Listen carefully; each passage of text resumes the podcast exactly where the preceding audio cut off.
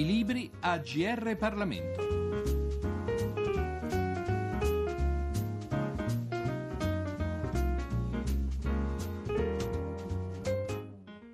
Meritofobia No Thanks è il frutto di una serie di riflessioni che questi anni sono state fatte da me e dalla coautrice Assia La Rosa. In realtà noi sentiamo parlare molto spesso fatto che in Italia non si valorizzi il merito. Ecco, è un'esperienza mia diretta e di tante persone che negli anni ho avuto modo di conoscere che l'Italia è un paese che non solo non valorizza il merito, ma che al contrario tende a combatterlo, a contrastarlo. E questo ragionamento negli anni l'ho fatto in tutti i settori e in tutte le strutture, eh, dalle organizzazioni pubbliche dove normalmente si accede attraverso le appartenenze a gruppi politici o alla cosiddetta spintarella, alle organizzazioni private, in particolare anzi con riferimento alle organizzazioni private questo concetto di meritofobia è venuto appunto a fuoco quando un po' di anni fa eh, Federmanager, il gruppo in particolare l'ambito Federmanager dei giovani mi ha chiesto di coordinare eh, una riflessione eh,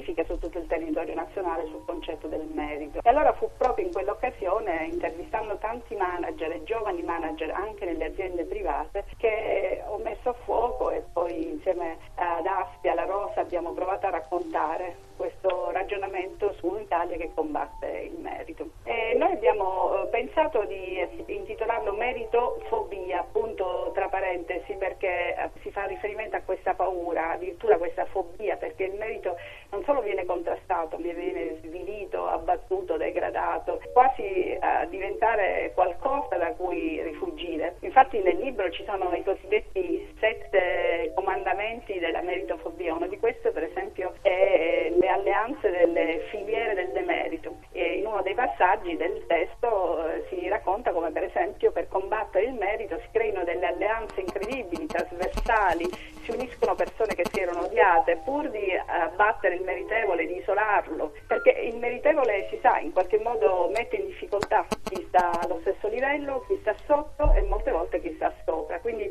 bisogna delegittimarlo, depotenziarlo e renderlo isolato e poi alla fine il meritevole o fugge, molti cervelli sono stati costretti a abbandonare l'Italia, oppure si appiattisce per non far notare la differenza. La seconda parte del titolo è Meritofobia no thanks, proprio giocando su questo meritofobia tra parentesi e poi no thanks col punto esclamativo perché è un po' un ragionamento da un lato tutto italiano, merito, fobia, dall'altro internazionale no thanks perché l'esperienza di tantissimi di noi, oltre che mia diretta, ci insegna che malgrado tutte le difficoltà in tanti contesti, alla fine eh, il merito in altri paesi riesce ad affermarsi. E anzi eh, molto spesso proprio le difficoltà patite, subite nel proprio paese d'origine rendono una parte del libro eh, che noi abbiamo dedicato ai guerrieri del merito, ciò che non ti uccide ti rafforza naturalmente facendo riferimento al concetto darwiniano e al percorso evolutivo e quindi al rafforzamento della specie, evidentemente il meritevole alla fine riesce comunque anche nel proprio paese a trovare nuove dimensioni e nuovi riferimenti per portare avanti il proprio merito. Volevo fare solo una riflessione sul concetto di merito che qui è un po' più completo rispetto forse a ciò che noi ci aspettiamo, riteniamo essere comunemente il eh, merito. E allora il merito sicuramente è talento e competenza nelle proprie attività, quindi per l'artista, ad esempio il musicista, nella capacità di suonare con eccellenza uno strumento, o per un corridore o un atleta di riuscire a raggiungere dei record, o ancora per eh, chi lavora in un'azienda conoscere eh, la cassetta degli attrezzi. Io sono un'aziendalista e quindi capire come si gestisce un'impresa, per esempio dal punto di vista del management. Eh, però il merito non è solo talento o competenza nel proprio settore che si acquisisce con grande sforzo e con grande fatica eh, e anche con grande mm, diciamo, eh, attenzione, quindi questo talento e questa competenza ehm, richiede studio, applicazione nel passato ma anche eh, continuo processo di apprendimento nel futuro. Dicevo, il talento eh, non è solamente l'unico elemento che per noi connota una persona di merito, ma c'è sicuramente un secondo e poi c'è ancora un terzo elemento che sono determinanti. Il secondo elemento è il coinvolgimento, è il cuore, la passione, è il commitment in quello che si fa. E quindi la persona di merito eh, non solo è talentuosa in termini competenze e skills specifiche, ma anche ci mette mm, il, il proprio cuore, il proprio coinvolgimento e la propria passione. E poi ancora il eh, merito è etica, perché eh, non ci interessa dal nostro punto di vista eh, raccontare storie di talento di persone che sgomitano o eh, raggiungono degli obiettivi massacrando gli altri. Quindi questa equazione del merito un po' più completa, un po' più complessa, è fatta appunto da persone di merito che ci mettono competenza, ci mettono commitment, dedizione, sforzo, anche etica. Noi nel libro abbiamo raccontato questi sette comandamenti del merito, quindi le filiere del demerito di cui parlavo prima, eh, ai blocchi di partenza non siamo tutti uguali, no? quindi dicendo che proprio dalle condizioni di non parità evidenza le grandi situazioni di meritofobia. Eh, ho ancora eh, il concetto del merito visto secondo gli occhi dei giovani, dove non c'è né merito né regole. Quello che io voglio sottolineare vedendo generazioni di ragazzi ormai da 30 anni, che i ragazzi, soprattutto italiani, sono diventati tra i più pessimisti d'Europa e che sono convinti che l'aiutino valga molto molto di più della competenza e, e del duro eh, lavoro e del sudore sopra i libri. Eh, naturalmente anche questo gli ha insegnato il nostro paese e quindi è proprio un cambiamento di paradigma anche nei confronti della nuova generazione. Dicevo che alla fine ci sono però le storie, le storie di tanti giovani di merito che ce l'hanno fatta e noi li abbiamo chiamati i guerrieri del merito, i ninja del merito. A ognuna di queste storie abbiamo dedicato una dedica di personaggi famosi, da Giacomo Leopardi a Vittorio Hugo e a tanti altri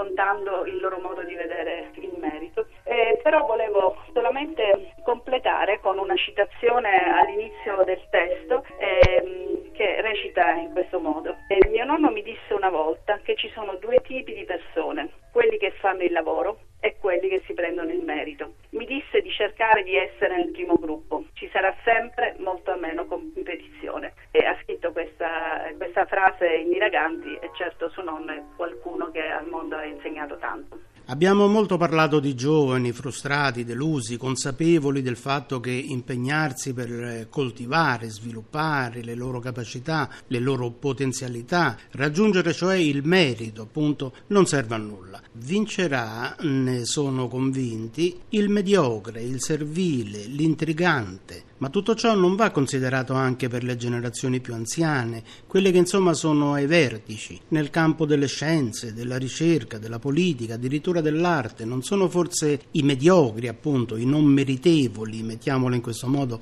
a detenere incarichi o a manovrare leve che ben altre mani dovrebbero controllare. Abbiamo scritto più volte in questo libro che è molto importante chi valuta il merito. Allora, se il valutatore del merito usa dei criteri di valutazione che sono sono a lui più coerenti, per esempio quello della fedeltà assoluta e senza discussione, o quello della mediocrità che non, non ti mette in ombra, o piuttosto quello dell'appartenenza politica o l'appartenenza a qualunque cosa, eh, purché sia appartenenza. Ecco che allora eh, il ragionamento, il criterio con cui si sceglierà la persona eh, da destinare a certi ruoli non è più quella del merito, secondo come era stata definita da me in precedenza, ma chiaramente eh, deve rispondere rispondere a quei criteri che sono per chi valuta dei criteri di merito, quindi se la logica è quella dell'appartenenza politica e magari si deve nominare un manager nella sanità, si fa riferimento al manager sanitario che appartiene a un partito, che porta più voti, che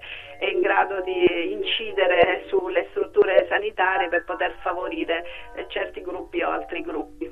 Leggiamo ora un brano, anzi due brevi brani, da Meritofobia No Thanks di Elita Schillaci e Assia La Rosa. Due brani, il secondo è in forma di dialogo, che ribadiscono quanto fin qui affermato. Giovani e donne, anche questa è un'equazione che sembra andare di moda, ma il merito, che spesso veramente e con fatica viaggia in scooter e indossa i tacchi a spillo, viene utilizzato o manovrato da chi i giochi del potere li conosce bene. E molti giovani pensano che basti un curriculum pieno zeppo di certificati, corsi e seminari, ormai si inserisce anche quello organizzato dalla parrocchia, e una carta d'identità fresca di stampa per essere convinti di poter arrampicarsi e inerpicarsi lungo il potere, fatto di ammiccamenti al capo, chilometri di servilismo e sgomitati diventate aggressive e tradimentose. Non basta aver trent'anni, un sorriso smagliante e un twittio veloce e continuo, e poi essere portatori di valori, fame di potere e metodi mafiosi da far impallidire per ingenuità anche il forever e geniale Young Machiavelli. Poi per le donne è tutto un gran movimento. Voi italiani siete i peggiori d'Europa, tuona la Lagarde efficace e mirabile sintesi di competenza, tenacia e classe femminile.